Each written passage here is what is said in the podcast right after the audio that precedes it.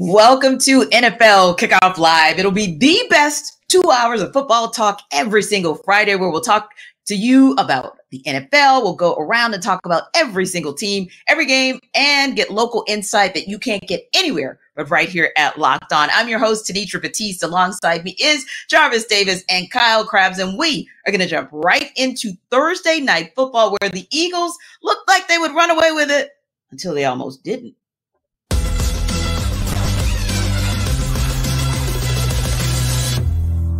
As they say, wins don't come easy in the National Football League, and they don't come easy for the Philadelphia Eagles. I'm Gino Cammilleri from Locked On Eagles. The Philadelphia Eagles squeak out one against the Minnesota Vikings, 34-28. Really, the score doesn't tell the whole story. The Philadelphia Eagles dominated in the trenches, especially midway through the second quarter and then on after that. DeAndre Swift puts together a career-high rushing performance. The Eagles' offensive line put together an outstanding 2022-esque performance. When the pass game couldn't get going, they relied on the run. That opened up the pass. Devontae Smith has a killer long touchdown. And hats off to the defensive front. They knew coming into this game that the secondary was banged up, caused multiple turnovers on Kirk Cousins, got to him early and often, and the Eagles squeak out the win 11 days before they head to a game against the Tampa Bay Buccaneers. I'm Gino Cammilleri. Locked On Eagles. What's up, everybody? It's Luke Brown from Locked On Vikings, and I know that the Vikings lost 34-28 to the Eagles, another loss at the link, and I know that it is super, super frustrating with 4 turnovers and giving up over 200 on the ground. Same exact game as last week, right? But there is something about it that encourages me. Something about the way that they threw the ball, about Jordan Addison, about Brian Asamoah getting more involved, what we saw from Ivan Pace, that makes me feel like all is not lost. And maybe that's just because the Eagles are a pretty good team, and they've got a lot of ways to beat you, and I thought the Vikings had an answer to most of those ways, unfortunately not all of them. But, you know, hey, hold on to the football, and we're having a different conversation, and you don't get that one back, right? You don't get to say we're actually 1-1. But there's at least something encouraging moving forward, so I don't know. We'll talk about it more on Locked On Vikings, but maybe I can call it a moral victory.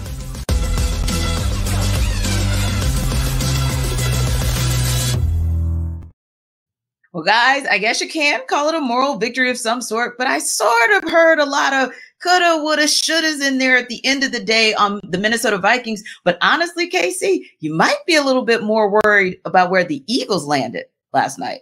Yeah, so I think what is interesting about Philadelphia is reigning NFC champions. They play at New England, and then they come home and they have the home opener against Minnesota. And they kind of won ugly in both games. And I think there's credit that's due for winning ugly, working through kind of this transitional period. I think about Philadelphia, and I'm not worried, but I am looking at just kind of how disjointed things feel when your defensive coordinator gets the head coaching job in Arizona and your offensive coordinator gets the head coaching job in Indianapolis. There's obviously this transition that takes place. And I feel like Philadelphia is working their way through that. Now, the light bulb came on about halfway through the second quarter and said, oh, hey, wait a minute. Brian Flores is putting 6 guys on the line of scrimmage and 3 of them are linebackers. Maybe we should run the football. And that's how you end up running the ball for 259 yards. But I think just for Philadelphia, obviously with the expectations of Jalen Hurts, with Devontae Smith and A.J. Brown, and Philadelphia coming out, I mean, they have 154 and 171 passing yards in their first 2 games. So with the investment that was made in Jalen Hurts, you're just waiting to see the first cohesive game that takes place. And I feel like until that happens, I'll just kind of be having an eye on the trending of that offense to see, look, are you going to just embrace this run-first identity all the way out, or is it going to click? And when does it click, and how does it click, and what does it take for that to happen? Yeah, and I think I felt the same with looking at their secondary. There were times when, and like you mentioned, there were moments where Jalen Hurts connects with Devontae Smith, and you think game over, until the Vikings come back with an answer and have a deep ball run back for a touchdown or a pass for a touchdown as well. And then you're thinking, whoa, what's going on with this Eagles secondary? But Jarvis, what did you see last night? I mean, did you see some things that, despite the fact that the Eagles are now 2-0, you have some concerns about if there will be some lingering issues as we move further into the season? I mean, let's not get it twisted. Like, The identity of the Philadelphia Eagles is their defensive and offensive line, right? And then when things get awry or things start to look a little weird, and it's like, oh, Jalen Hurts on an interception. Oh, okay. How about we just lean on our offensive line to lean on those linebackers that they had standing up in the line of scrimmage and then those defensive linemen down there as well? Because I think Kyle makes a great point. Like when you have a team that makes it to the NFC Championship and to the Super Bowl, ultimately make it to the Super Bowl, those are some of the things that you look at, right? You look at those teams up front, and Philadelphia Eagles has the best offensive line in the entirety of the NFL. So, yeah, of course, it's okay for them to lean on that, because at the end of the day, like, yeah, I know Jalen Hurts got all the money. He got the bag and everything. I get it. I understand that. But when times get tough, you're going to lean on what got you there. And what got the Philadelphia Eagles to that Super Bowl last year was their offensive and defensive line. So to be able to lean on the offensive line like you did, it was really cool to see DeAndre Swift to say, oh, this is the guy that the Detroit Lions drafted, right? This is who they wanted. Like, we were able to give him the ball 20 times, and he's only had that happen one time before when he was with the Detroit Lions. So for him to be able to have a coming out party, so to speak, last night, I think it was just a really cool thing to see, because at the end of the day, like, the foundation of this team is the big boys. And I think that for it to come out like the way it did last night, obviously Nick Sirianni, I'm sure, like, okay, well, I would prefer my quarterback not throw a pick, you know, throw an interception, turn the ball over, or put the ball in the hands of in danger. But, like, hey, I know where I can go to, and I know that I can count on DeAndre Swift going forward. Indeed. And good to see a healthy DeAndre Swift out there for the Eagles. Now, speaking of health, unfortunately, not a good place to be for Aaron Rodgers as far as his health goes. Of course, he gets injured on his very first drive of his very first official regular season with the Jets. We now know that Rodgers is done for the season with that Achilles injury. But do we think that he might be done for his career? I mean, Jarvis, do you look at this and see this as a situation where that might have been, unfortunately, the last time we will see Aaron Rodgers on the football field? I don't know. Just Aaron Rodgers kind of hit or miss. I'm not quite sure, because when you think about, you know, going into the darkness and trying to figure it out, like, oh, yeah, let me go into the darkness and figure out whether or not I want to play or not. Oh, let me pick my team and where I want to get traded to. It just seemed like now, you know, going Hard Knocks, like, oh, yeah, Hard Knocks, he was great on Hard Knocks. But, you know, Aaron Rodgers is a smart dude. He understands that all the cameras going to be around. So he's the type of guy who cares. I feel like he really cares what people think about him. So I think that he went the extra step to be able to do that. So I think right now, where I think he owes it to New York, you know, to come back, right? Because, like, hey, you got everybody on board. You got the whole building up there in New York, hey, saying, hey, you know, Jet Life Stadium and all this stuff. Like, all of those people are counting on you to take this team to a Super Bowl. So I feel like, given what he's going to be asked of, and they say, hey, come through on your word. You said you want to add another Super Bowl trophy to that case. You should come back, but I'm not sure. I'm not sure whether or not he comes back or not, because, like I said, Aaron Rodgers likes attention, and he's going to try to get it any way he possibly can. And, Kyle, do you think that, and this is just, you know, a little bit of a petty party there, but as many of us heard about what went on in Wisconsin, there was a bar that actually had some money on what might happen with Aaron Rodgers and those Jets, right? And so that story, to me, you're right. Aaron Rodgers kind of acts like he's nonchalant, but really and truly, he pays attention. So I don't know, Kyle, you think he might have some extra motivation to kind of come back and show everybody in Wisconsin that, hey, I can be successful outside of Green Bay? Yeah, I certainly think the longer it goes and the longer the speculation there is that says, oh, Aaron's done, 40 years old, Achilles won't happen. I feel like that's just going to push him further towards making sure that he does come back. Now, I do wonder if we will see the version of Aaron Rodgers that was the two-time consecutive MVP at the end there with LaFleur before the 2022 season, just because it is such a grueling rehab process, and he is at the tail end of his career physically, and your body's going to take a little longer to recover. So I think he will be back, and that's purely speculative on my part. I think the bigger question for me is, when he does come back, what does it look like? And I think that's the hard part for New York with the position that they're now in, with what they invested to get him and how they've constructed the rest of the roster. And that this transition with Zach Wilson right now is going to be really important, because if they're going to continue to maximize this window, not just for this year, but next year as well, when Aaron is potentially back, you got to know what you have at quarterback and what you don't. And I don't know how you know what you have with Aaron until he's out on the field. Yeah. And honestly, I don't know how you know what you have with Zach Wilson until this season actually commences. And we kind of see him maybe midway through the season to see if some of what he's seen from Aaron Rodgers, whether that's work ethic, mindset, or all of the above, actually rubs off on him to make him viable as QB1. And then, Kyle, that's a conundrum that I think we'd all be interested in seeing. And I know personally, I would love to see Aaron Rodgers come back, just because I'm the kind of person who likes to see you go out on your own terms. And to see someone like him, who's given so much to the game and who's given all of us a lot of great games and just historical memories over the years, I hate to see him kind of go down and I don't know, a pile like we saw him go down just this past Monday. But yeah, it just kind of begs the question of, where do the Jets go from here? What's next for them? Well, and you're even hearing the speculation of calling veteran quarterbacks, and then they're saying it's Zach Wilson's team. What happens if Zach Wilson's last year's Zach Wilson for 3 straight weeks? Is it still Zach Wilson's team? Mm-hmm. Are you calling somebody else? And if you do call somebody else, you got a bridge. What do you do with your draft capital? You don't have a 2 because it's going to Green Bay already. Like, it's this really kind of, I don't envy the journey that it's going to take for them to try to thread the needle to get out the other end of this and feel like they've maximized the opportunity that they've laid out for them, which is tough because, you know, Joe Douglas had that killer draft in 2022 with Sauce Gardner and Garrett Wilson and the rest of that group. And I know there's enthusiasm about this year's group as well.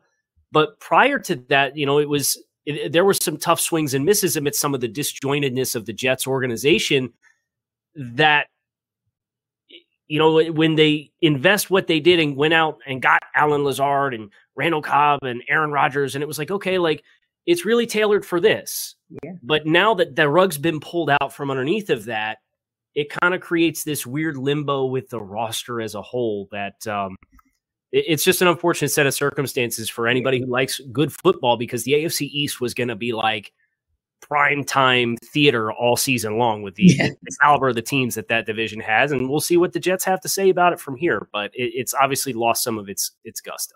And Kyle, when you think about names like Philip Rivers and Matt Ryan, names being dangled around, like, oh yeah, maybe they should call Philip Rivers. Like, whoa, isn't he teaching like high school football? Like, he's coaching high school football right now. So when you start getting to the point where those type of names are being drawn out, like, that's not a good look, because like you said, when you have put all your eggs in the basket with Aaron Rodgers, like things like this can happen. This is the NFL. 4 plays in, the man pops his Achilles. So these are some of the things that, you know, as a general manager, you have to be account for. So like, and I'm really interested, like, I thought you make an interesting point, like, as far as with Zach Wilson, like that was a miss, you know, to be honest with you. And now you're saying, okay, hey, we're going to bring in Aaron Rodgers, multiple MVP award winner, you know, Hall of Fame guaranteed type quarterback to come in and replace you. And then, oh, he gets hurt. Now, like, how do you come back to him? Like, right, I know he's going to go ahead.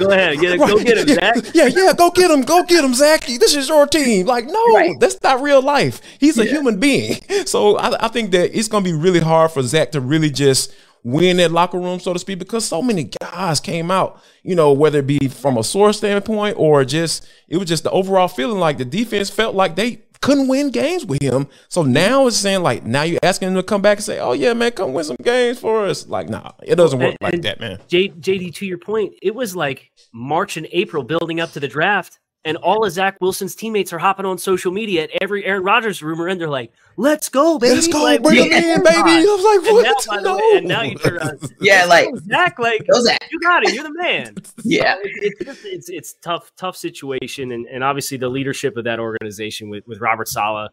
I like Robert Saleh as a head coach. I think he will do everything he can within reason to have it click into place, but they're going to have to change the style of football that they want to play. I think they're going to have to be ground and pound in defense and not lighten up the scoreboard with Rodgers anymore. I think it's going to be a little bit more methodical ball control. And can you trust Zach Wilson and not make the mistakes that cost you in those kinds of games? That's the big question. And you have Robert Saleh is fully healthy.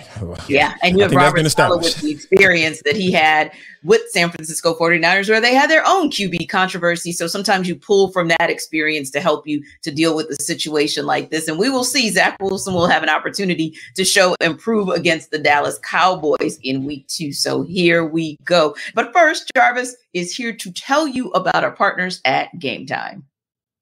Jarvis Davis here for Game Time. How about this, guys? Have you ever been in this situation? Hey, come, let me talk to y'all. Have y'all ever been in a situation where you need some tickets?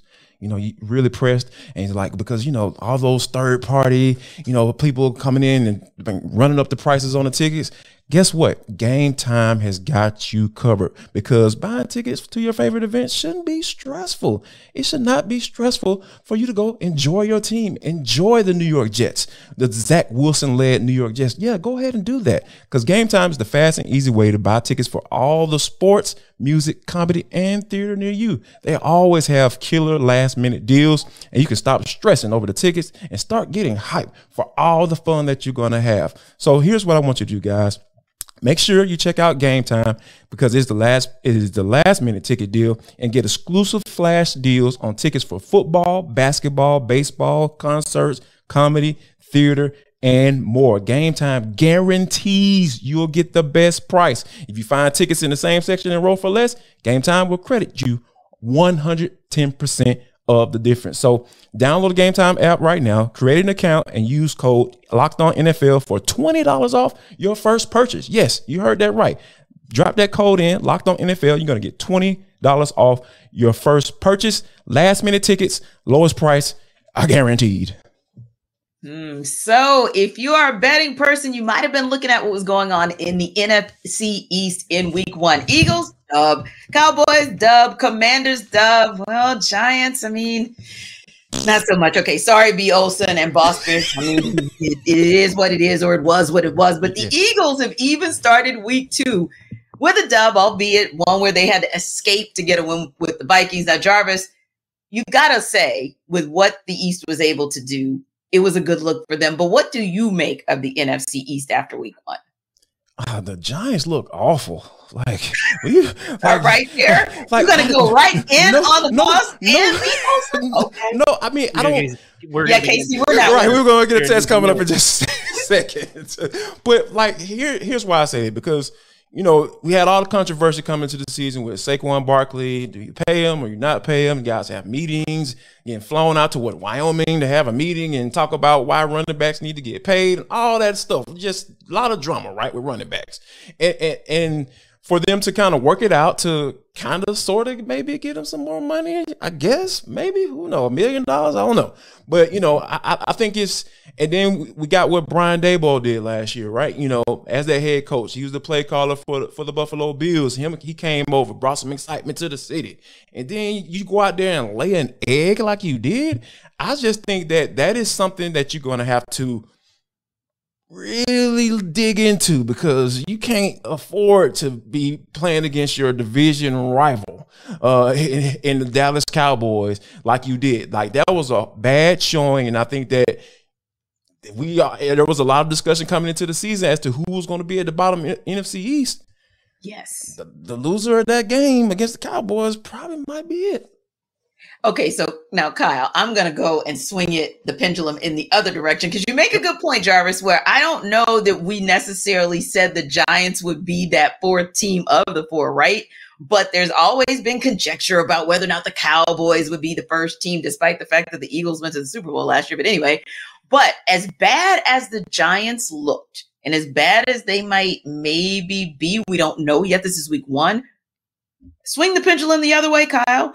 Are the Cowboys as good as they looked in week 1? Week 1 is never, the highs are never as high and the lows are never as low, right? Absolutely. So credit to Dallas. They scored a touchdown on offense. They scored a touchdown on defense. They scored a touchdown on special teams in week 1 against the Giants. So I mean, you look at the statistical breakdown of the game. Dallas won 40-0 with 265 yards of offense.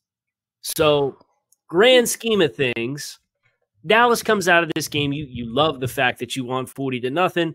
Sure. Point differentials, I think, like the 11th tiebreaker down the road. So it's cool, but y'all got stuff to work with too. And I think that's totally fine. And I think the thing with the Giants is the Giants, I think they were who we thought they were, where you were concerned about the offensive line and young players, rookie center, second-year right tackle. They didn't look good up front. Daniel Jones got sacked 7 times. And on this very show last week, we talked about the Giants being further behind in their rebuild process in year 2 with this regime than what Philadelphia and Dallas, who have been established and have been competitive for several years, you are head-to-head going to be behind those teams. So you need games to break a certain way for you to win the football game. Giving up a touchdown in all 3 phases, that ain't it. So recorrect, recalibrate, and then for Dallas's perspective, you know, it's going to be a good defensive test for them against the Jets. You know, the discussion with this game is going to be Aaron Rodgers and Zach Wilson and how are the Jets going to move the ball. But I'm going to be looking at Dallas, too. And I'm going to be really interested in seeing what that offense looks like. Brandon Cooks hasn't practiced thus far this week as of the Thursday injury report. And he was supposed to be a really big addition and catalyst to the offense. And he was very quiet against the Giants, too. So I'm interested in seeing how Dallas attacks the Jets, how much success they have. I know they're a little banged up on the offensive line. The Jets have a really deep and explosive defensive line for rushing the passer. They're going to have answers to question. And I think just the way the game script unfolded last week for Giants and Cowboys, it's so hard to like take anything definitive out of it because it was just such this unorthodox way to score a bunch of points. Mm-hmm. So I think Dallas is great. I think both them and Philadelphia are probably going to be 12-plus win teams this year in the NFC. But I don't take too much out of week 1 other than Dan Quinn was back in his bag. I think that is fair. I think that is very fair. Yes. Like we're talking about Dan Quinn in this light, right? Like this is just, he's come such a long way ever since he got, you know, laced with a whole bunch of talent on the defensive side of the football. And, and I think that, you know, when you have a team that's built like that and you, their expectations for the offense are to, hey, we need you to get on the same level as your defense. Versus when a lot of times, a lot of teams build their teams where they're, you know, they want the offense to be at a high level and the defense just to be able to make turnovers to kind of complement that, right? So I think that right now the Dallas Cowboys, like they're not going to beat everybody 40-0, right? But like Michael Parsons, he ain't going nowhere. As long as he stays healthy, that dude's going to be a terror on the defensive side of the football. So that's defensive MVP of the league type play that we're seeing. So I think that, you know, you can kind of bank on that defense, you know, carrying that team until Dak Prescott, you know, and they get this bad boy figured out, because like you got to think that, hey, you know, if you trade for a former first-round pick and Trey Lance, like, you know, you gotta think that. Oh, you know, stop it, Jarvis! Stop. I'm just saying, Kyle. Like I love that. But you don't just trade for him for no reason, right? Like you just trade for a guy like Trey Lance for no reason. They're just like, hey, yeah, we throw get a little 4th round pick. You know, let's go see what's going on. Nah, Jared Jones is always up to something, man. Like you gotta think he's, you know, he still got a little bit of sense left in him, does he? I think Dallas has a really interesting stretch of games because we talked about they play the Jets defense this week and they're at Arizona, but then the next 3 games for them, they're home against New England, they're at San Francisco, who has given them fits in the postseason the last couple years, and that's Sunday Night Football, and then they're at Los Angeles Chargers before their bye. So I would say by the middle of October, that's a team, Dallas, that I'm going to have a lot more confidence in. You are who we thought we were, or for better or for worse. Yeah. And it sounds like we are kind of buying and selling on both sides, right? We're kind of buying and selling a little bit with the Giants, but also buying and selling a little bit with the Cowboys. But here's where we want to sell. Sell me why on the Chicago Bears. We know what we saw in the Bears in week 1. We're heading into week 2. They're a 2.5-point underdog against the Tampa Bay Buccaneers. Here's Lauren Cox of Locked On Bears. He's going to sell us why the Bears will cover the spread. The Chicago Bears will cover the spread against the Tampa Bay Buccaneers because they know what the Buccaneers are going to do to try and stop them. And there's a lot of pressure on this Bears team to bounce back after a very disappointing week 1. We all know that Todd Bowles is going to blitz Justin Fields. We've seen the Buccaneers do it in previous matchups with the Bears, and we saw them do it a bunch in week 1. It's the way to try and get in Justin Fields' head. There's no mystery here. So then they can know what to do to try and counteract that. They can get rid of the ball more quickly. They can try and roll the pocket away from the blitz. They can leave extra players in to pass protect and can help get this offense back on track, knowing what the defense is going to try and do to get after them. On the other side of the ball, they know they want to go deep with Mike Evans. They know Chris Godwin's going to work underneath over the middle, try and use his route running ability to their advantage. It becomes an easier time to try and stop them, force them to beat you with some of their lesser weapons on offense. And the plan is there for the Bears to put together, at the very least, a game plan to cover the spread, if not try and get in the victory column this week. There's certainly a lot of pressure on this team to play better after disappointment across the board last week. It felt like they came out not exactly unprepared, but just not executing at a high level. A lot of self-inflicted wounds, mistakes where they felt like they beat themselves just as much as the Packers beat them.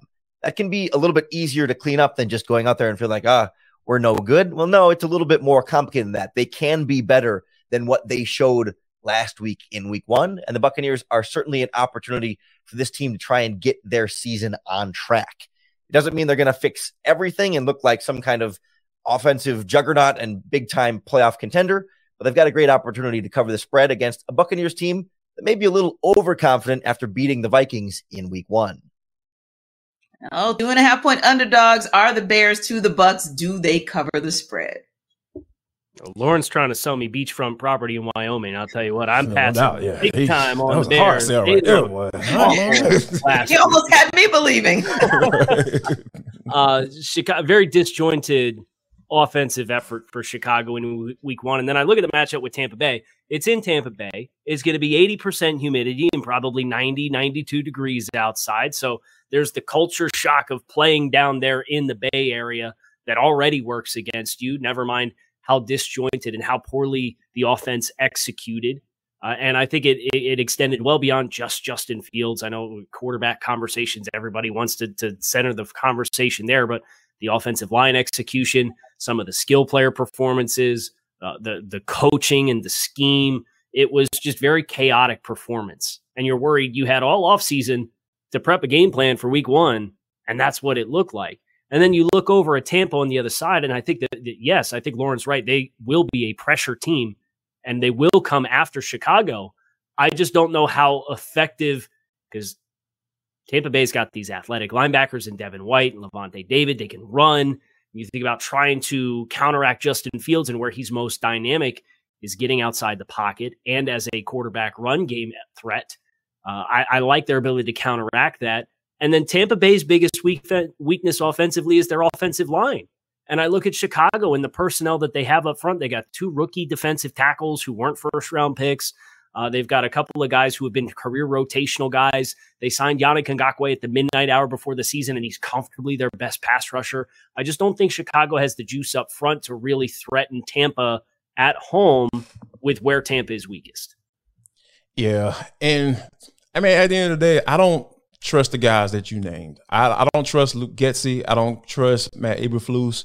Like, when you think about, like, it took them 7 games to figure out, like, oh, Justin Fields can run the football. Oh, he's very athletic. Oh, he can get it. He can break off some 40, 50-yard runs, you know, if we scheme it up correctly, right? And I think that just being able to kind of bringing this new regime, and with Ryan Poles at general manager, and talking about we're going to win the North, we're going to take it back and never give it back and all this blah, blah, blah, blah, blah. I just really, it's just hard for me to kind of like trust like an offensive coordinator who can look at Justin Fields and try to force feed him a scheme that clearly doesn't work. When you're talking about quick screens, like, that is so predictable sometimes when you get into a week-in and week-out basis, because, like, you can put stuff on tape. Kyle, you know this. You put stuff on tape, teams are going to watch film. They're going to understand what formations you coming in, and more than likely, they're going to diagnose what play you probably going to run, you know, before the ball is even snapped, and then you put your quarterback in a bad situation. On top of that, compounding that by having a porous offensive line, like, you know, Darnell Wright, you know, coming out of the tackle coming out of Tennessee, you know, he didn't have that great of a game. So you knew that you needed to protect this dude. You knew whether or not he was going to be a quarterback or not. Like, you can say, hey, We're going to, surround Justin Fields. We're going to protect Justin Fields by bringing in this guy. We know he can play. We're going to bring in, Nate Davis. That hasn't worked out, Nate Davis so far. Horrendous. Exactly. So it's like, and this was a free agency edition. You actually went out and spent money on this, bringing this guy in. Even when the Tennessee Titans coach didn't want this dude on this team, on their team anymore. So it's just a lot of bad decisions being made, a lot of preparation mistakes that are being made. And so for that reason, Lauren, I'm sorry, man. I know that's your squad and everything, but like, I am not buying them covering this 2.5 point spread. Well, I think a lot of people are maybe buying the Detroit Lions a little bit more after they pulled off the upset of the Super Bowl champion Chiefs in week 1. Now heading into week 2, they're 4.5 point favorites over the Seahawks. So here's Corbin Smith of Locked On Seahawks to tell us why the Seahawks won't disappoint and they will cover the spread. This is Corbin Smith for the Locked On Seahawks podcast. Considering how poorly the Seahawks played in the second half of their season opening loss to the Rams, 12 total yards of offense, couldn't get off the field on defense. They are the big underdogs going into week 2 against the Lions, 5.5 point underdogs in this game. But the Seahawks, even without both of their starting tackles, most likely in this game, still have DK Metcalf, Jackson Smith-Njigba, and Tyler Lockett on the outside. They still have Ken Walker at running back. And I expect a bounce-back week from Geno Smith with a full week to game plan for the injuries on the offensive line. I like Seattle's chances to be able to move the football well, particularly on the ground, to stay in this football game. And defensively, a lot of the mistakes they had last week were based on communication. They've had the entire week to try to clean up those areas. I think the addition of Devin Witherspoon making his NFL debut is going to help the secondary as well, keeping this game within striking distance, potentially even giving the Seahawks a chance to steal the road win to move to 1-1 in the season. All right, guys. So the Lions, like I said, they did something that not a lot of us really saw coming, although we do know that Casey wasn't quite Casey without Travis Kelce and Chris Jones. But ultimately speaking, the Detroit Lions are 4.5 point favorites over the Seahawks. Seahawks won't disappoint, and they'll cover the spread. True or false? That was such a pregnant pause. Oh my goodness, I can't. like this is back to back. So first, Lauren tried to sell me, a magic pair of beans at the end of the rainbow. Right. Now, Corbin is trying to do the same thing. Nah, man, this is something that like Geno Smith last year. Like that was probably one of the better stories of the season, the 2022 NFL season, right? But I think like a lot of times, yeah, can he play pretty solid? Yeah, I think Geno Smith can play some football, but is he going to play to that same level they did last year? Nah, I don't think so. I think that was an aberration. Like those things happen in NFL because I think the stars aligned in his way. And I think that, when you going up against, a team like this, it's just real. You have to be really careful when you're talking about, hey, this we're going to try to do the same thing we did last year. We're going to try to make sure we, get the ball to Tyler Lockett and DK Metcalf and the likes of those guys and Jackson Smith-Njigba as well. Like, oh, yeah, we're going to sling it all around the yard. Oh, like the Seahawks, they have a foundation. Like they were a really good football team when the foundation of their team was running the football. And when they tried to go away from that, Russell Wilson got exposed a little bit. And I think that with Geno Smith, you need to make sure that you continue to run the football, establish the run, and get back to the basics. And I think that you can potentially probably may do it, but I don't think they cover this week at all. Oh. JD's talking my language here, getting back to running the football for Seattle. And the more I sit here and think about this, I think I will take Corbin up on this one. I think I'll take this one. And we said week 1, the highs are never as high and the lows are never as low. Right? Fair. We have pretty fair expectations for the Seattle Seahawks. And yes, you're going to miss having Abe Lucas, who went on IR, and Charles Cross doesn't sound like he's going to be able to go. Yes. But I look across at the other side in Detroit and what they have, and you can throw extra attention at one guy in the front. And it's Aiden Hutchinson's the one you're worried about. Now, beyond that, if you pound the rock and you've got all these running backs that you've invested into, you have all these big bodies up front, I think you can get hat on hat with Ali McNeil. I think you can get hat on hat with John Kaminsky, who is a good player, but he's not really a big time needle mover. I think you can get hat on hat with Benito Jones. And I think you can lean on those guys inside and play physical. And then you look at what they have throughout the rest of the defense, and it's young players, rookie like Brian Branch, who had the pick six in the win over the Chiefs. Jack Campbell was all over the place, but is still a rookie draft pick that's playing this year. And I just don't know. Detroit still feels like they're another year away of investments from really having like a complete roster. I can see if Seattle has success gaining plus ground in the vertical run game on the line of scrimmage, I think they can grind this out and make this a really compelling game. So I'll jump in with Corbin on this one. I'll buy. I just, if all Ben Johnson has to do, Kyle, get Jahmyr Gibbs the ball, give him the rock. You're not wrong, but they didn't do it last week. Yeah, I know. That's what I'm saying. Like, y'all drafted this dude in the first round for a reason. Give him the ball. So yeah, I think that, you know, those I can see those things happening, but like, I think Ben Johnson probably looked at the tape like, maybe I should get this dude the ball, because every time he touched it, you understand why they drafted him in the first round. Yeah, he was much more electric than Montgomery was. There's no question. Yeah, absolutely. Yeah. And we had a chance to see him up front here in Atlanta with him playing for Georgia Tech and, of course, going on to play for Alabama. Yeah, Jahmyr Gibbs, something special indeed. Now, we've been talking about, you know, sort of highs, lows, and also kind of contenders, pretenders. And I feel like the Cleveland Browns and the Pittsburgh Steelers kind of both fall in that space, because Cleveland, I don't think, was as amazing as they looked against the Bengals, but Steelers didn't look as deplorable. I don't think they're as deplorable as they looked against the 49ers, or at least the Steelers fan certainly hopes they are not. Anywho, Monday Night Football will tell us the true tale, because it features the Browns heading to Pittsburgh to take on their division rivals. And so Chris Carter of Locked On Steelers is going to join us right now to sell us on why the Steelers will cover the 2.5-point spread. I'm Chris Carter of the Locked On Steelers podcast, and I'm here to tell you why the Steelers can cover the 2.5-point spread that is given to the Cleveland Browns right now. This is the first time the Browns have been favored in Pittsburgh in my lifetime.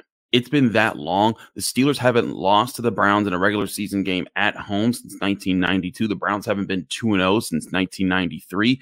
And the Steelers haven't lost a Monday Night Football game in 20 years. There's a lot of things to go against them, intangible-wise. But on the field, there's also some reasons. The Steelers' run defense played poorly against the Niners due to the adjustments they had to make in the middle of the game. Cam Hayward got hurt. Larry Ogunjobi came into the game hurt. But one thing that they felt very confident about was the emergence of DeMarvin Leal and Keanu Benton. Leal was a third-round pick in the 2022 draft. Benton, a rookie from the 2023 draft. But both were able to change the line of scrimmage against the Niners, the offensive line, a little bit too late in the game for it to make a difference, as the Niners built a very early lead. But it helped the Steelers establish a better tone against the run later in the game after it was kind of out of hand. The question will be, can they do that against the Browns and Nick Chubb? The other factor here, of course, is TJ Watt. He opened the season with 3 sacks against the San Francisco 49ers, and now he's facing a Browns team that gave up 7 sacks to the Steelers last year in the regular season finale. And so now he faces a rookie 4th-round pick, DeWan Jones, who will be making his first start, which gives him an opportunity to yet again be a huge playmaker. Those differences on defense will be in play, but you also have to consider, will the Steelers' offense look as poorly as they did against the Niners? The Bengals looked terrible against the Browns last week. The Browns' defense deserves a lot of credit, and Mike Tomlin gave them a lot of credit this week. But you look at the Steelers' offense, the improvements that they've made, there's a lot of chances that they'll be able to strike some better tones this week, as last week, most of their mistakes were on their own end. Kenny Pickett acknowledges as much, and they're looking forward to setting a new tone this week. I think the Steelers do. The Steelers' offense, if they're able to hit on just a few points, I think the Steelers' ability to change the line of scrimmage and get after the quarterback are the key factors why they'll cover the 2.5 points. And Chris is right. That is going to be a key factor, being able to get after the quarterback indeed. Yeah, they definitely are going to want to do that. However, that has been made more difficult this week because Cam Hayward is on IR. So the question to you guys is this. Thinking about that and already having someone like Deshaun Watson being challenging to bring down in the first place, now you're without Cam, will the Steelers be able to cover the 2.5-point spread? I think the Diontae Johnson injury hurts too. Yes. That's a big one. Obviously, Pickens has got everybody excited and jazzed up on social media because we're making Randy Moss one-handed catches in practice all training camp and in the preseason games. And he's got phenomenal ball skills, but Johnson is a separator type. I think is a kind of different body type, different skill set for that passing game. And that Cleveland defense, like really, once they addressed their interior defensive line with Shelby Harris and Dalvin Tomlinson this offseason, they've got a really, really well-rounded defensive depth chart. So I think between losing Cam Hayward, you look at that loss and you say, okay, well, Cleveland lost Jack Conklin. Maybe those two cancel each other out to some degree. The Diontae Johnson loss hurts, but the one that hurts the most is the Browns are wearing these snow, ice, white unis for Monday Night Football. If you had 0% chance that football team's losing wearing those things, man, I'll tell you. Yeah, talking about so icy, like a fan. I'm just gonna keep my commentary quiet about that. Yeah, but listen, I'm actually happy, Kyle, because if you want to come in there kind of with your angel kind of, I don't know, like fairy godmother out, do that because you know what, I want whatever advantage the Steelers can get, like you said, and I'll. Honesty, whatever advantage they can get, they absolutely will take it as the Steelers because, yeah, Cam Hayward's the obvious kind of the headline, if you will, of the loss. But, yeah, what Diontae Johnson was able to show, especially last season, just making sure that the Steelers weren't one-dimensional and that Kenny Pickett actually had more than one guy to throw to and one threat, if you will, with the receiving core. Yeah, that's a big loss for the Steelers. Yeah, and I here's what I'm waiting on. I want to see can we see scandal Deshaun Watson? Like, I'm waiting for this dude to show up. Like, I really want to see what Deshaun Watson is going to be able to bring to the table because, like, the Cleveland Browns defense is nasty. Yeah, like they have talent up and down that bad boy. And when you think about those guys, Myles Garrett and that #1 overall pick, and like, hey, you're not supposed to pick defensive line like that. No, this dude is a game changer. He has been well worth that pick, and I think that he's the catalyst for that defense. So I'm interested to see on the offensive side of football what Cleveland is going to be able to bring to the table because you got guys like Deshaun Watson, who he still needs to prove himself. So I'm sitting here looking at my watch saying, okay, all right, Deshaun, we need to see that guy. And I think Monday Night Football is the perfect place to try to get it going.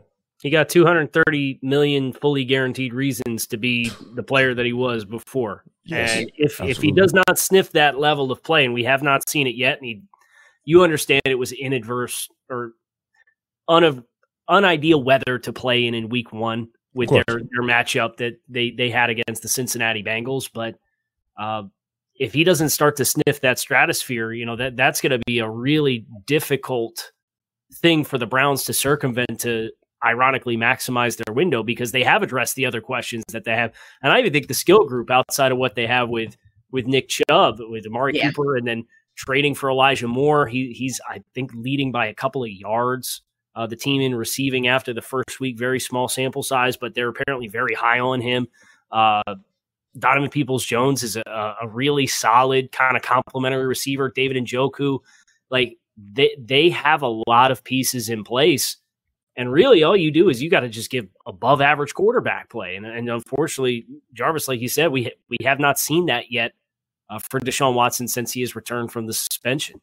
And who's going to have to fall on the sword for that one? Kevin Stefanski. Yeah. He is. I don't be shocked if we never see Deshaun Watson at least give you that for like at least 9 or 10 games or so to be able to get some wins, and potentially compete for the division. Like Kevin Stefanski is going to be that guy to say, oh, well, it's all his fault, even though the ownership signed off on them trading for Deshaun Watson. Yeah. Well, Stefanski and Watson may be able to hide behind Nick Chubb at least for one more week because we know what Christian McCaffrey and the 49ers running game was able to do to the Steelers last week. So we'll see if Watson gets to show and prove this week. Jarvis Davis here for Prize Picks. It is the most fun thing you need to check out because guess what? Because I've been winning up to 25 times my money this football season. You just select two or more players. Pick more or less on the projected stats and place your entry is super easy. You don't got to worry about anybody getting all your information or anything like that. And guess what? Prospects even have a cool little thing called Apple Pay. I know all you young people have heard of that. Yes, you can get your money as soon as that bet clears. You can jump right there in your little Apple Pay, and then you can go to the grocery store and buy all your little groceries and everything. All y'all little Apple folks. Yeah, yeah, I'm talking to y'all. Yeah, so go to prizepicks.com/LockedOnNFL, and you can take advantage of all the offers they have right there. So here's what it is. All right, you can use the code LockedOnNFL for a first deposit match up to $100. And plus, they also offer weekly promotions that can lead to big payoffs like Taco Tuesday, we going up. Each Tuesday, Prize Picks discounts select player projections up to 25% to provide even more value. So there's another reason to go to prizepick.com/LockedOnNFL. Prizepicks.com/LockedOnNFL for a first deposit match up to $100. Prize Picks is daily fantasy sports made easy. Welcome back to where you'll get the best football talk every single Friday. We'll take you around the league. We'll talk about every single team, every game, and get any breaking news, which we'll get to in a moment right here at Locked On. So anytime we have that news, we bring it here to you. I bring it to you as your host, Tenitra Batiste, and these guys, Jarvis Davis and Kyle Krabs, will bring you all the tea as well, including looking at some of these rooks who definitely impressed in week one. But which rookies, guys, which rooks did you guys rock with in week one? And which one do you want to see rock out in week two? I'll go with Zay Jones from Baltimore. Obviously, that's a big schematic change for them in transitioning from Greg Roman to this new offense. And the offense against Houston, did it blow up? No, it wasn't 466 like the Dolphins dropped on the Chargers in week one. But nevertheless, Zay Jones was kind of the one amidst Rashad Bateman and him looking to live up to his first-round pedigree, and Odell Beckham coming back from his long saga away from the league. It was Zay Jones who I thought was the one who had the most juice out of that wide receiver core. He didn't necessarily lead in yardage. I know that was Puka Nacua, the BYU wide receiver with the Rams, who the Rams kind of sprung on the Seahawks. But I thought Zay Jones, for kind of the guys that we were really eager to see and have first-round pedigrees and are really going to move the needle, that was one for me that kind of jumped out as seeing. I only expect his role to get bigger and bigger as the season presses on. Yeah, I think, like we mentioned it earlier, my guy it has to be Jahmyr Gibbs. Like, get the man the football, because when you think about what the Detroit Lions' identity is, like they wanted to run the football. Dan Campbell wants to be aggressive. He wants his offensive lineman going forward, being a former tight end in the NFL for himself. So when you have a guy as dynamic as Jahmyr Gibbs, you have to get him the rock. You have to feed him the football, because David Montgomery isn't Jahmyr Gibbs. Like, day one, we've seen that. And just going through that process, because you drafted him in the first round. So I think that, I think we're going to see Jahmyr Gibbs get a little bit more pushed to get that rock. And to be honest with you, it doesn't even matter if he starts. Like, just get him the football, get him in the game, and watch you get 8-9 yards a touch. And yeah, as far as somebody – yeah, go ahead. Go ahead, Tenitra. No, I was just going to kind of chime in with you guys, and I was thinking, do I want to give the obvious one right in my backyard as far as the rook that I thought balled out in week one? I could go Bijan Robinson, but you know what? I'm going to go up top with a guy that we really kind of want, and we love Bijan down here, by the way, but we really kind of still had our eye on the guy who was in our backyard, Jalen Carter. When I say backyard, meaning Athens, and now he's up top, and what we now call, Kyle, we call Philly North Athens, and right. Jalen Carter is one of the biggest reasons, because he had, look, 6 QB pressures, a sack, 32 of 38 snaps out there. He was just balling as a pass rusher. And I mean, he did the kinds of things that you want to see him do. Obviously, he was arguably the most talented player, pass rusher, if not player overall in the draft. And Philly just lucked out and got him. But yeah, he definitely, to me, showed his worth. And one of the guys that maybe I want to see a little bit more out of, we kind of saw it, and I am going to go back to our backyard. We kind of saw it in the first half of the week one game, Panthers versus Falcons, where Bryce Young was able to show you why he was that number 1 pick overall in the draft, but then kind of came back down to earth because the Falcons and Ryan Nielsen kind of figured out how to slow him down. However, you can score on the Saints. The Titans didn't necessarily do a lot of it, but that's probably because they just can't score, period. But I see that Carolina will probably reset, and I expect Bryce Young to have a decent bounce back week too. Well, Tenitra, you're giving Bijan some love. That's the guy. Can we miss me with Tyler Algier getting 60% of the carries in front of Bijan Robinson? I'm sorry. Kyle, don't bring it, Kyle. Kyle, you touching the cord. Like, I don't know if you see. Let's take half those carries for Tyler and let's just give him to Bijan, and we can prosper, and we can all be happy and enjoy the greatness of Bijan Robinson. Right. Tyler's a great player, but Tyler's also the incumbent who you chose to draft, Bijan Robinson. Right. Mr. Krabs, give the rock to Bijan, please. I'm begging Atlanta. Mr. Krabs, let me tell you something, man. Like, I went back. I know you're a big-time film guy, so, you know, I like to dib and dab myself. So going back and watching the film, man, Bijan Robinson, as great as he is, but you know what the number one concern for running backs coming into a league is the rookie. And you know what I'm about to say. It's pass protection. He was awful. Needs reps. Needs reps. Yeah, like, you know what I'm saying? So when Tyler Algier, he was probably one of the better running backs I've seen as a rookie coming in last year, and from a protection standpoint. And I think that we saw as the games went along, we saw like, okay, you understand why they took him, why they drafted him. So I think that you can't erase Tyler Algier. Let's just get that straight. You're not going to erase Tyler Algier, but I get it. But here's the thing. Here's what's going to be good to work out for the Falcons. And I think it's going to work out for them very well. Having those guys in the game at the same time, I feel like that is going to open that offense up tremendously. And you're going to get a really good look at why the Falcons drafted Bijan Robinson. But you can't – don't start that stuff. You can't take my guy Tyler. Like, you can't take him away, man. That dude – it's a good doggone running back. He's an old school guy. You know, I try to stick to my old school guns from time to time because, you know, everybody want to do all this new fancy stuff. But yeah, I really feel like Tyler deserves to be in the game at the same time with Mr. Walk on Water, as I affectionately refer to him as. And that he is. Bijan is absolutely amazing. But yeah, he's one of those rookies who showed you, while yes, he may not have been the blocking guru that Jarvis wanted him to be, I have to say with Kyle, he showed the flashes that we wanted to see both in the run game and in the receiving game, and the versatility that not just the Falcons wanted to see, but really the league was amazed and astonished at what he was able to do overall. Now, week one saw losses from NFL teams that had high expectations. You look at the Chargers, Chiefs, Giants, and Bills. What does week two look like for some of these teams? Can they bounce back? We'll see. Let's go game to game.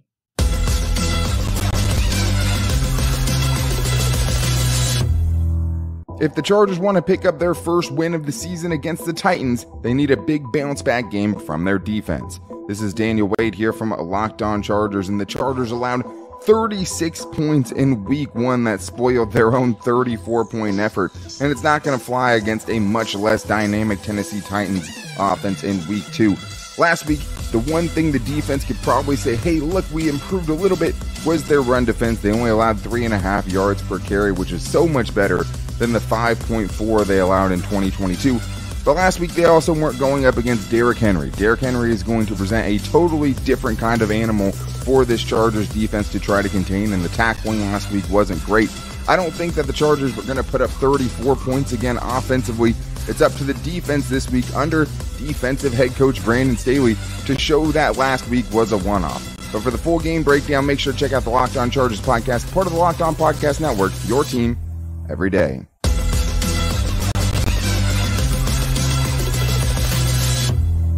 The Kansas City Chiefs are going to bounce back against the Jacksonville Jaguars on Sunday afternoon because of Andy Reid and Patrick Mahomes. I'm Chris Clark, host of the Locked On Chiefs podcast, and this Chiefs team is primed to head to 1-1 on the season. There are so many things that went wrong against the Detroit Lions. All the drops, that's a big problem. But the thing that sticks out to me the most, and one of the things that I know Andy Reid and Patrick Mahomes are going to get right going into week two, is all the spacing in the offense. One of the reasons that Andy Reid is so good offensively at calling and making play calls and getting everybody open at different times is because of the play calling and the design of the plays. When you look at how they played against the Detroit Lions, you had guys that were not in the right spacing, not running the right routes, not running the routes at the right depth. They will get that all taken care of and ready for week 2.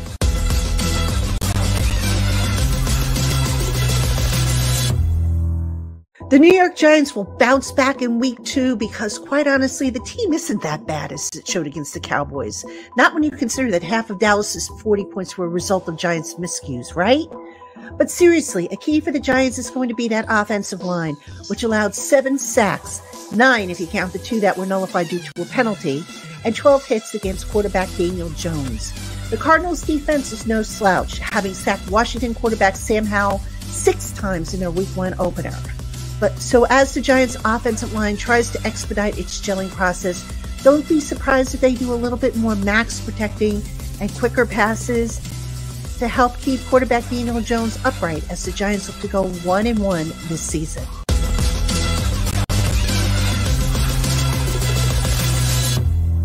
The Buffalo Bills will bounce back in week 2 because that's what they've proven able to do time and time again. I'm Joe Marino, host of the Locked On Bills podcast.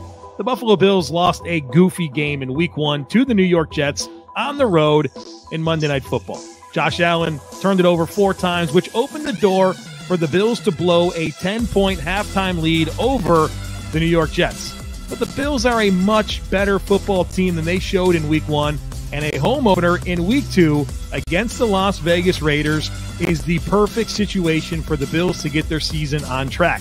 The Bills, they're the far more talented team than the Raiders, but they also have an impressive history of bouncing back after a loss. Since 2020, the Bills are 9-3 coming off of a loss, which is the second highest win percentage of any team in the NFL. They also boast the largest average margin of victory at 10.9 points per game on average coming after a loss. Folks, Sunday's home opener against the Raiders can't come soon enough, and I expect the Bills to bounce back and get this season fully on track.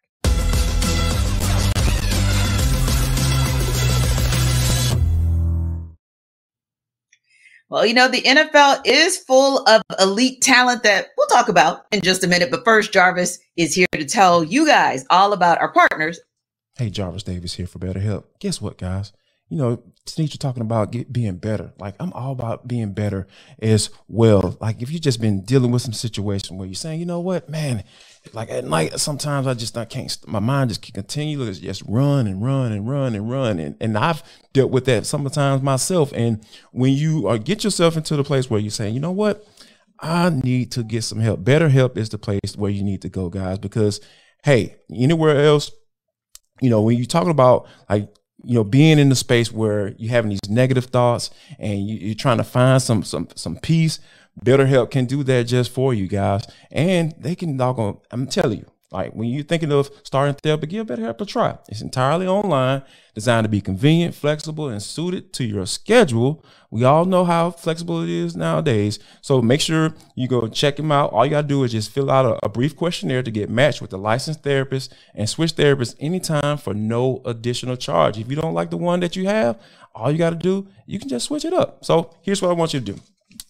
Get a break from your thoughts with BetterHelp. Visit BetterHelp.com/LockedOn today to get 10% off your first month. That's BetterHelp, HELP.com/LockedOn, and you're going to get 10% off your first month. I want to know first from you, Casey, who is your one player to watch? Well, you know, I got to hold it down with the team up here on the wall, and I'm talking Tyreek Hill. Okay. 250 I like it. Receiving yards against the Chargers.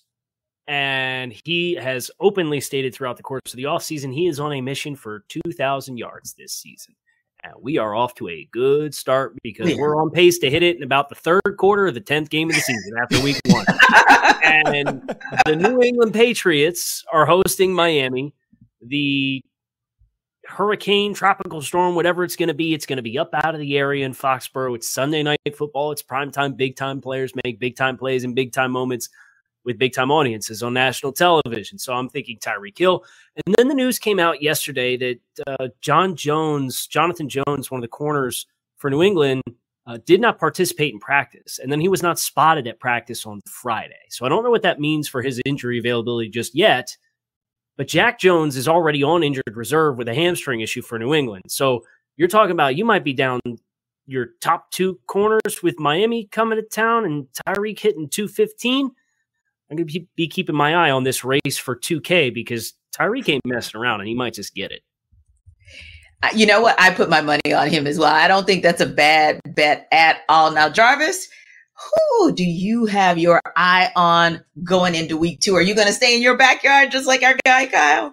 No, I'm going to go, you know, I'm going to travel up to the NY, you know, not the Giants. I'm not going to leave y'all alone for now. Why? I'm going to go to the New York Jets and Zach Wilson, T. Like, this dude has to be thinking in his car right now, just riding around, probably still in practice at the moment. But once he gets in the car, I am totally sure that he is thinking about his future right now, because how he plays in these next couple of games is going to determine whether or not we hear Joe Douglas start picking up that phone and saying, hey, big head, to Phillip Rivers, how you doing? You want to have a conversation? Hey, you want to take a leave of absence? How you feeling? You want an ice bath? We can fly a private jet to New York, Matt, hey, Matt, you want to take a break from this lame announcer making jokes, 28-3 jokes, and come out here and try to play some football? Yeah, I think that's what's going to happen if Zach Wilson doesn't play well this week, because they have to give him an opportunity because, hey, he's there. He's on the roster. But I really feel like I'm going to keep my eye on him because he's the guy that I feel like has a lot of pressure, even though we're only in the second week of the season.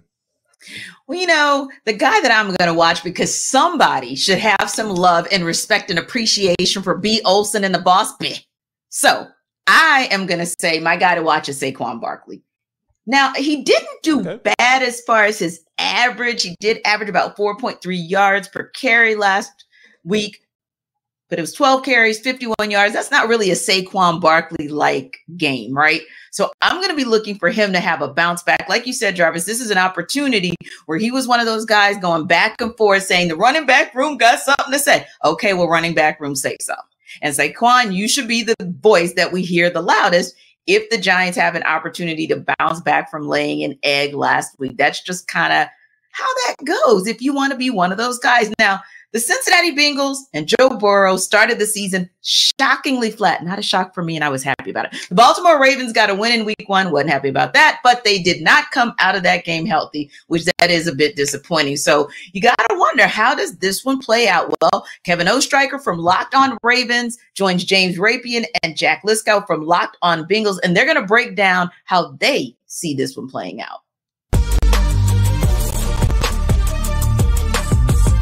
Seen Joe Burrow throughout his career. His first game against Baltimore got pummeled, and then he figured it out, solved the puzzle, and that second game felt different, and he was able to do that. Well, now it's a new defensive coordinator, and you had three opportunities last year. Didn't really get to get it done that way. Obviously, they won the two that mattered the most, but can he solve that? Excuse me. I think that's a huge question, but you mentioned offensive line play. And that's the key here. Outside of Burrow solving the riddle, it's can you protect him? Because if you're going to be able to protect Joe Burrow and he's going up against the banged-up secondary, well, good luck. That's much different than Denzel Ward and those corners he faced last week in Cleveland with Myles Garrett bearing down on you and Zadarius Smith. And so it could feel much, much different. I agree with you, Kevin. Getting off to a quick start against a team in the Bengals that I think the pressure is on them this week. That's key for the Ravens. Flipping it, though, the Bengals, and they get something going on offense early just to build a little confidence. Not they're not confident, but just going down and starting the game with points and not having to settle for a 3-and-out or having to punt on your first drive. I think that would go a long way, especially considering the possessions that they get or don't get against the Ravens. That's something Zach Taylor and Joe Burrow talked about. You don't get many possessions against the Ravens. They like to run the ball, run the clock. And so if you're limited possessions-wise, you got to make the most of them when you have the ball. And the Ravens using tons more 11 personnel this year, like 30% more than they did last year. So like the offensive transformation for the Ravens, very interested to see how that's different this week. But if you're the Bengals in this game, you look at where the Ravens are hurt, and you have to take advantage of that. No Ronnie Stanley, no Tyler Linderbaum, very likely no Marlon Humphrey, no Marcus Williams. There's some good players still playing on these teams, on the Ravens, obviously, with those guys out. I have a lot of respect for Roquan Smith, for Jadeveon Clowney. I've talked up Justin Madubuike. I've talked up Travis Jones in the past, but those guys are going to have to play really well for the Ravens to overcome what they're missing in the back end of their secondary and what they're missing on the offensive line. Lamar Jackson and those receivers and Mark Andrews are going to have to play really well to overcome the pieces that I think they're missing on the offensive line and in the running game. So I think that the Bengals need to take advantage of those opportunities where they have them. And a big piece is look like a competent offensive line. You talked about confidence, James, and building confidence. If there's one unit that needs to do that this week against, again, I respect the players on the Ravens defensive line. I just don't think they're as good as what the Browns offer there. This is a week that the Bengals need to look better in the offensive line to start going in the right direction. With all that said, Kevin, you're talking about a tight game here. How do you think this plays out in Cincinnati? What's your score prediction? I think you got a desperate Bengals team here now. What do you think? Yeah, I think going down 0-2 would be a disaster for the Bengals. It's a classic get-right spot. I actually had the Ravens winning this game before the season started, but you can't ignore the injuries that Baltimore has. It'd be great if the Ravens won it. I think they can, but I'm going to give this one to the Bengals after everything that we've seen over the past couple of weeks. Maybe things don't go right for Cincinnati, but I'm going to say the final score, and I always overshoot it, but these are two talented offenses. I'm going to say 31-27 Bengals, but even that to me feels high. That's a lot of points.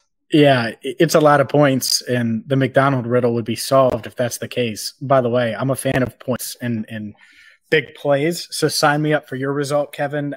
I'm taking the Bengals as well. I asked Joe Burrow multiple times on Wednesday kind of what it would mean in different ways, and he said how important it was to get to 1-1 versus 0-2 like they were last year. I think they find a way at home to get it done. The Bengals 27, Ravens 20.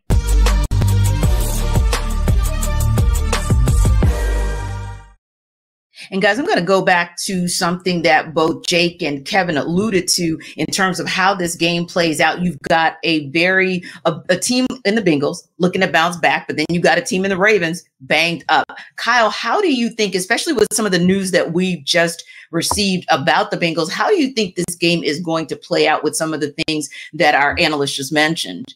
Yeah, I think it has the potential to be a really compelling game. Yeah. But then you look at the injury report and Marcus Williams with the pec. Yeah. And Ronnie Stanley's out. Mm-hmm. And Tyler Linderbaum, their stud first-round pick from last year, is out. Yeah. And Marlon Humphrey's out again. And it's just – and it feels like Baltimore always has this stretch on an annual basis. And for it to come this early is just it's brutal for them. I think it takes a lot of the wind out of the sails of – Baltimore's chances to win the football game going to Cincinnati, and Cincinnati facing down the prospect of going 0-2 to start the season. And that's like 12% of teams historically that start 0-2 bounce back and make the playoffs. So 9 out of 10 teams not making it is the prospect of the odds for Cincinnati that you're looking at. And you can see how they bounced back last year. And they were a team that was a part of that 12% last year. Cincinnati was, but Cleveland is better.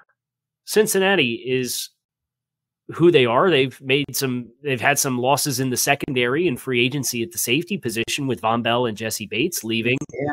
Mm-hmm. And they have a good matchup against Baltimore this week. I would say Baltimore is probably better if they're healthy. Pittsburgh, another year older, more mature. They reinvest in the offensive line.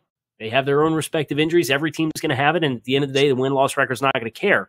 It's a highly competitive division.